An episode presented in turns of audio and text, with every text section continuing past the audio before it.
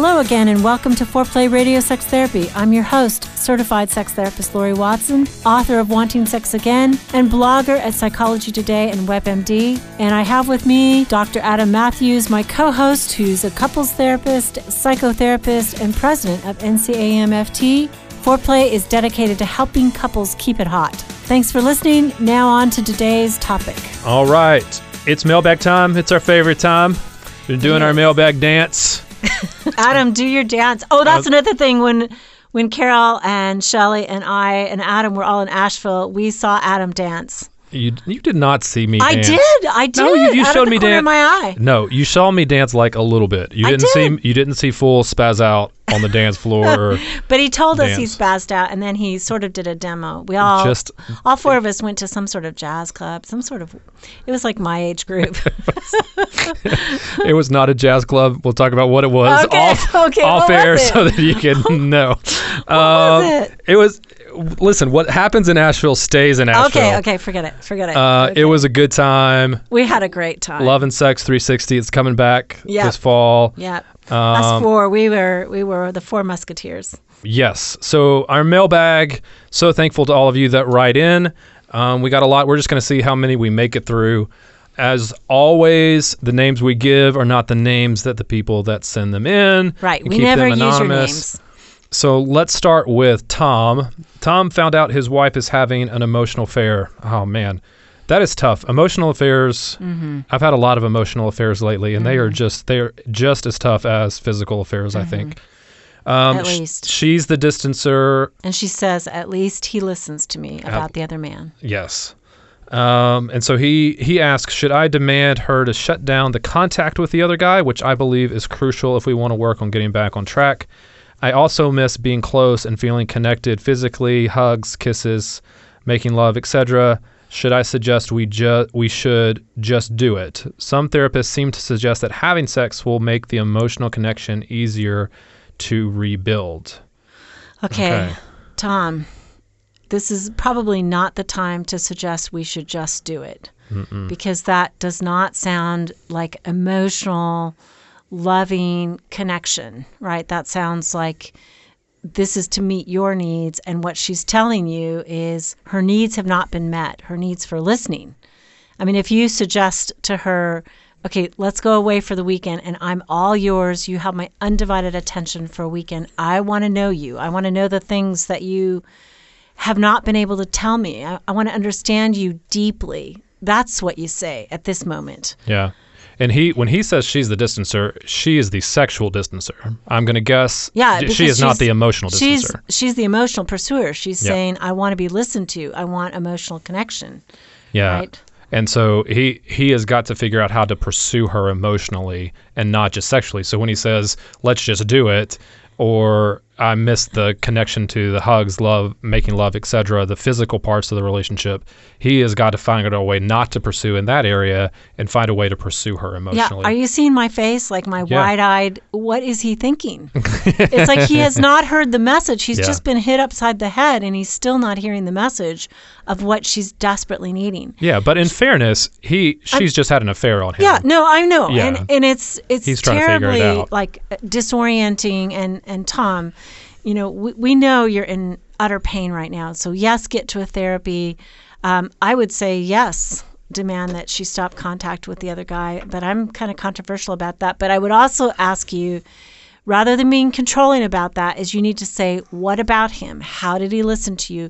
You need to be open for some rough conversations without saying, I don't want to hear about this other guy because he's epitomizing some of what she's needing from you. Yeah, uh, I think he he can ask her to shut down contact with that guy in a way that is emotional pursuit. Yes. Right. If he came to her and said, "I know that we are in a rough place, but I want you and only you." And I want to figure out how to connect with you and give you. If if he listened to you, I want to learn how to listen to you.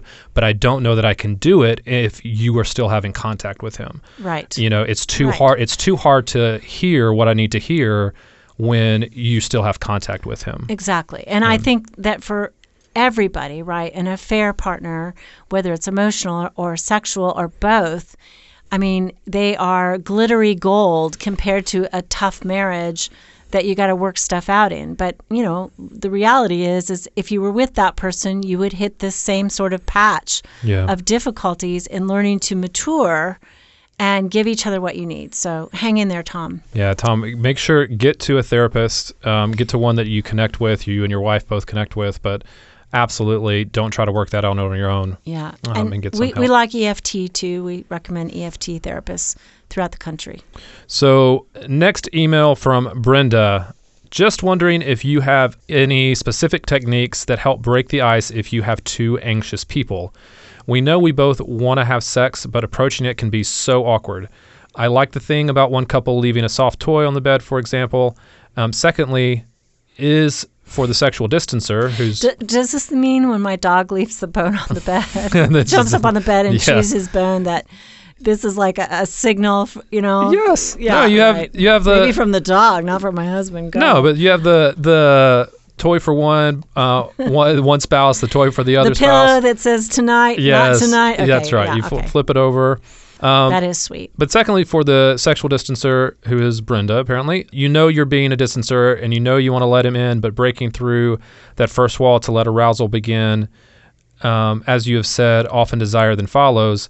Like, how do I talk myself into letting it start? I feel like I want to cry when this moment arrives. Sometimes it's so silly. I want to have sex, but I can't. Oh, Ah. Brenda, Brenda. you're breaking my heart, girl. Well, first of all, Brenda, listen to our most recent episode, the one before this, uh, about the sex game and how to change that, because I think that will be helpful to you. yes. But I- what else would you recommend Well, first of all, I want to say, Brenda, I'm proud of you for feeling desire, for allowing yourself to feel desire that is contrary to maybe the messages you get from the culture that somehow or another you're bad to feel this. I'm proud of you for feeling it, for knowing you feel it, and now there's just another growth step that you get vulnerable enough to let him know that you feel it. Hmm. So I, I would love for you to start with a text, you know, hey, how about tonight? Or I'm thinking of you, or I want to be with you tonight. You know, Bitmojis are my love language. And Bitmojis have some GP, uh, what, rated G kind of sexy Bitmojis on it. That's Yeah. like the, the, the person, your avatar is in a bed of roses or saying sexy time. Adam! You're laughing. sorry. You think that's really dumb. No, I don't think that. I don't think, think it's I'm dumb. dumb. I don't think you're dumb. I think you just lo- you have an extraordinary love for Bitmojis, and I don't know what to do with it. Um, but no, that's fine. I mean, you could Bitmojis are great. Uh, Brenda, the other thing that we could recommend as well is there's an app, the uh, Gottman Cards. Yes. Um, this is a great tool that we introduced to our couples in Asheville um, that I think you can use. They have spicy cards, but they're mild, medium, and hot. Right? You can start with the mild, the mild cards and work your way up to the hot ones. There's questions that you can ask your sexy questions you can ask your partner. Um, there's th- there's games to play with them. Um, the Gottman card decks I think are great for lots of things, but they have those on there that I think would help. Kind of when she says it gets awkward, it's two anxious people. You have Yes. something else that's telling you what to do, and you can kind of make a game out of it. Uh-huh. Um, and you can start small and and work your way up to spicier and spicier right. salsa. And spicier. Oh, they're called salsa cards, right? salsa cards. yeah, right. they're salsa cards. Madison, will you put those the link for that on our website? Madison is sitting with us, our intern. Our intrepid intern. Yes, She's thank on the you. case all Thank the you so much. Okay, so that would be great. Uh, please don't feel silly. It's that moment of anxiety that I think we all face as we step into the sexual self. And I think when you're first sexual, you sound young. You you notice the switch into the sexual self, but later that becomes smoother. It becomes more congruent with who you are. So, hang in there. Uh, yeah, keep working on that, Brenda, and, and know that like if you both are anxious about it, your partner's probably feeling the same thing, right? Mm-hmm. And so y'all y'all both being anxious, it's something that you can start to talk about and figure out together.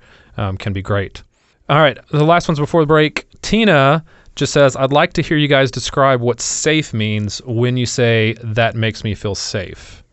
Um, I I mean a lot of Being different things. gentle and kind about bitmojis would make me feel safe. Um, you're you're right, and I'm very sorry that I mocked you for your love of Bitmojis. But Yeah. um, I I think that's a great expression of who you are, and you You, it cannot well. dig your way out of this, dude. you are in too deep. Okay, way well, too I'm sorry. I'm sorry. I Bitmoji shamed you. I did not. I did not mean exactly. to do that. So, Uh, so what do we mean when we say I feel safe? When I talk about safety, it's it's emotional safety where I have the freedom to be myself, to express myself, um, and I'm not going to be shamed and judged for that, for that expression, um, and where I can talk about hard things. Right, I can talk about hard things in our relationship or hard feelings that I'm having, difficult feelings that I'm having, um, and there's and there is a I, it, it's There's not a tension. there's a tension. Listening. Yes. and There's our partner is open to hearing it. Um, Yeah. Can I say one thing on our trip to Asheville? Yeah, come on. Adam and I drove together, and we we had had a difficulty, uh, a misunderstanding, and we had to get through it. And so we kind of talked for a little bit, got on safe ground. And then Adam sort of nudged me and said, So you want to talk about it? And I'm like, Okay, okay. But what he said to me made me feel safe. And he said, Lori, I want you to know that I really want to hear you. I want to hear everything you have to say to me. I'm going to listen. I want to be open to what you're saying so that I truly understand you. And I just melted. You know, I really did feel very safe. Yeah. I think it's the idea. Well, I'm glad that I was. I, I yeah, you made that. me feel safe that's in good. talking You- about a difficult difference and, Yeah. and problem that we had. Yeah, and you. I mean, you did the same for me, and I, I think the feeling, oftentimes, is that the other person isn't for me. Mm-hmm. Right? They're not in the. They're not in the foxhole with me, so to speak. They're not. They don't have my back. Um, Right. And to me, emotional safety is a knowledge and a reassurance that my partner does. That they are for Mm-hmm. me. That they believe the good in me. They're in this with me, and we're going to work through whatever difficulty there is. Absolutely. Okay, that's what we mean by safe. So, just a quick word about our couples intensives that both me and Lori offer. Oftentimes, healing in relationships, it just takes more than the average 50 minute session every week over several months of time. Uh, couples intensive therapy offers an alternative to that. What happens over a weekend, typically 12 to 16 hours, somewhere in there, that really helps to calm high conflict situations, build more healthy patterns of communication, and really it's a jump start to change, right, Lori? Like it can be something that can really catapult you into change a little bit quicker than the average once a week type of therapy situation. I think so. And people ask me, what does it look like? What do you do? And usually for me, I do a three day itinerary. The first day is basically coming to why did they come at this point in their relationship? What is their current functioning? And then often maybe that's a Friday night, Saturday morning, we start talking about what is the dynamic, where's the toxic cycle, and then we look at their family of origin. And I would say by Saturday afternoon, that's the time that we start to really dig into how do you stop the toxic cycle. And maybe if the problem is over sexual difficulties, there's an assignment and a discussion about what that will be. And they usually complete that assignment in their hotel room all by themselves. You know, we don't do any of that, you know, supervision of that. But we then the next morning debrief that and talk about you know how the assignment went. There is often time at this point because of the amount of hours that we've spent together to perhaps process one trauma from the past as well. So it, you know it's a really intensive way of working. It's my favorite way to work. And uh, you know i'm reducing kind of my weekly caseload at this point. So this is where i'm directing my efforts in clinical work Right. You also get a post intensive action plan to take home with you to follow up. We plan how you can continue this work for you. But we'd be happy to talk to you more about if you feel like an intensive is right for you, whether it'd be good to work with me or with Lori. So give us an email at info at foreplayradiosextherapy.com. Okay, we're back, and we have an email from Claire. And she tells us that her husband has had a long term female friend, that this woman was even in their wedding and is the godmother of their first child.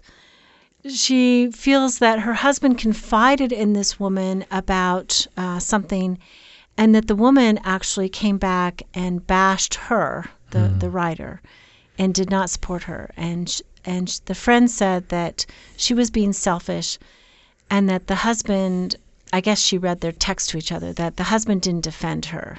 And she also read in these messages that they had some intimate discussion, that they discussed each other's genitals, but the husband swears that he and the other woman are not intimate. What do you think? And what can she do? Man, I, I think this is um, this is a tough tough situation. I think we we sometimes go back and forth on the the friend issue, um, the opposite sex friend issue, and heterosexual relationships. And I think the the difficulty here is that there is an intimacy between them. Clearly, There is an in, there is an emotional. I would say it is between them. intimate. I Yeah. mean, he crossed a line talking about genitals. That's that'd be way over the line.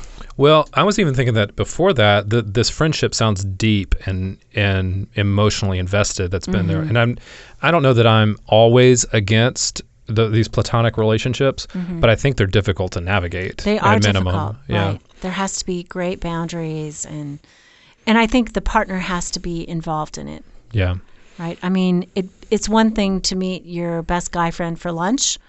It's another thing to meet him for dinner, probably. yeah. And the the the topics that you text about in committed relationships, especially after marriage, seem to me to have to change. Right. Yeah. What may have been an okay conversation as a single person probably become different when I'm in a committed relationship. And to me, the, a standard thing is don't bash your spouse to other people.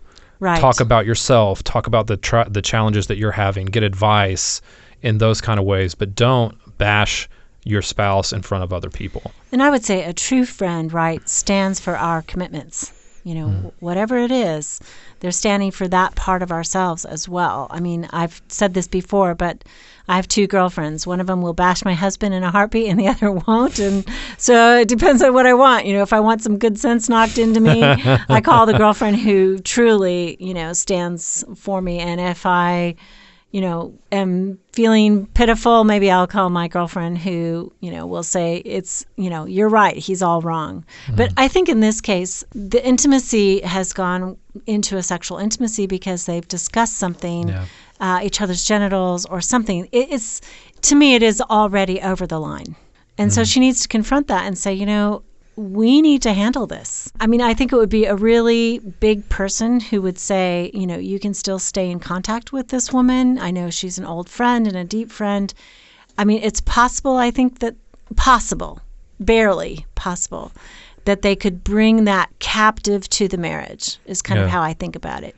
That they can open it up, they all talk about it and say, you know, this is this is not supporting us, you know, and from here on out, you know, either we all three get together, and, and I think that eh, that would be very difficult for me, you know, to have a, a relationship or allow my partner to have a relationship that had crossed that line. I think I'd be like, zip, I think you you're gone. I think you want to have friendships that support your relationship. Especially when you're married, I think you want friendships that encourage and build up that relationship, encourage you to go back to your partner and connect even when you're frustrated um, with something that's going on there. Um, because otherwise, then it's a it's a pull away from the relationship. And in this case, even I mean, I, I tend to agree with you that it's it's crossed over into physical intimacy when they talk, uh, are texting about genitals. But I also think for Claire, it's not okay.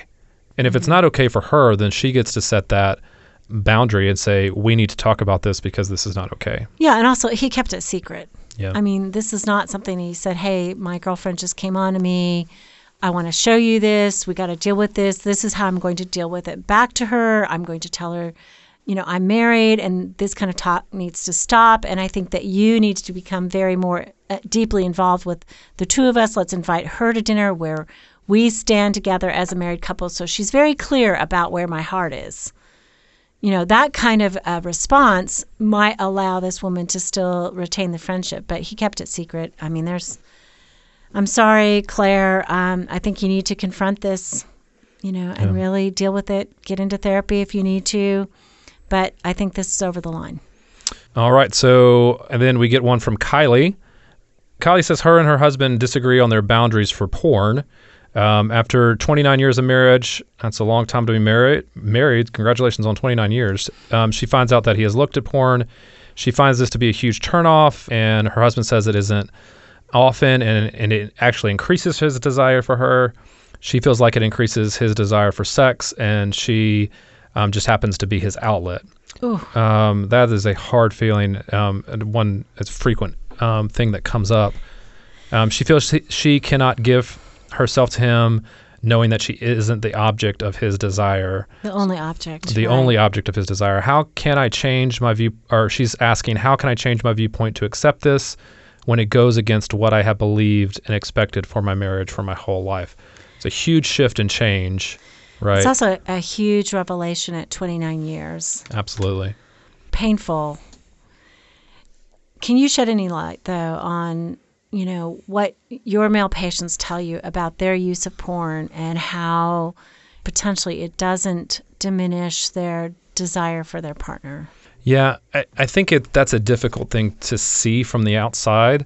I don't think it does. I'm not I'm not a huge uh, in favor of porn use, um, but when you make this discovery, it's not necessarily that his desire for his partner has changed, right? Mm-hmm. It's that his his libido is so high, his desire for connection is so high that porn becomes a substitute mm-hmm. for that. Mm-hmm. Um, it becomes it becomes something that is it's pseudo connection, but it's it's at least some kind of connection, right? And so it's it has less to do with the person in the in the video, right? It has it, it has less to do with the porn star and more about an outlet for connection that maybe he feels like he's not getting in his primary relationship. Or, or maybe just an outlet for excitement. Sure. You know, I mean, I think 29 years, maybe you're, you know, in it and paying for kids to go to college and, you know, you've got your nose to the grindstone. And I think some men use this for excitement in their day, not necessarily in any kind of thinking about wanting to switch sexual partners or even a comparative way.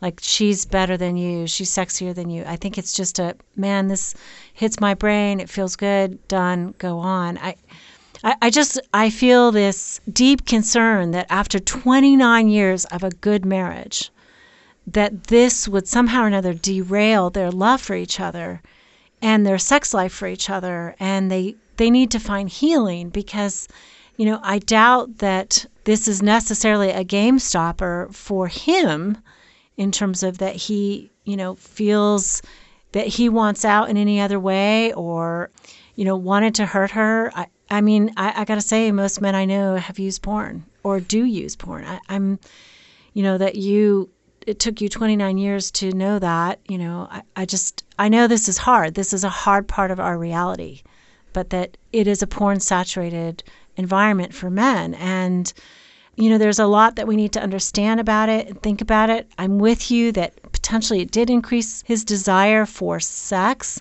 and you feel somehow or another used. I, I would ask you kylie to really think about carefully. It sounds like this is, is a man who you believe loves you.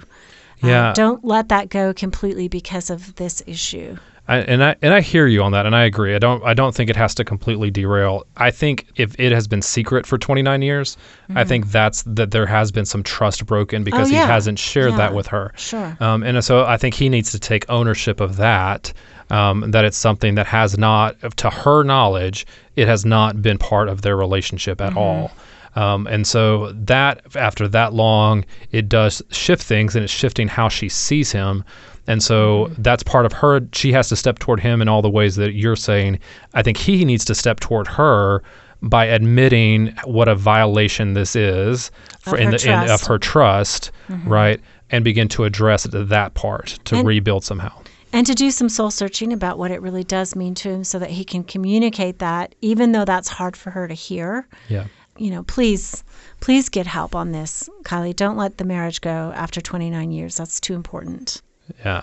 So um, we sorry didn't get to everybody's today, but we got to some that I think are really good. Thank you guys for trusting us with this and um, sending them in. Please keep sending them to us. Info at foreplayrst.com. and, and we know that we don't often aren't able anymore to get back to you personally we used to have few and far between and now we have multiple comments a day Yeah. Uh, so we have to select ones that are like the other ones to comment on them. But thank you. We do read them all and we do keep you in our hearts.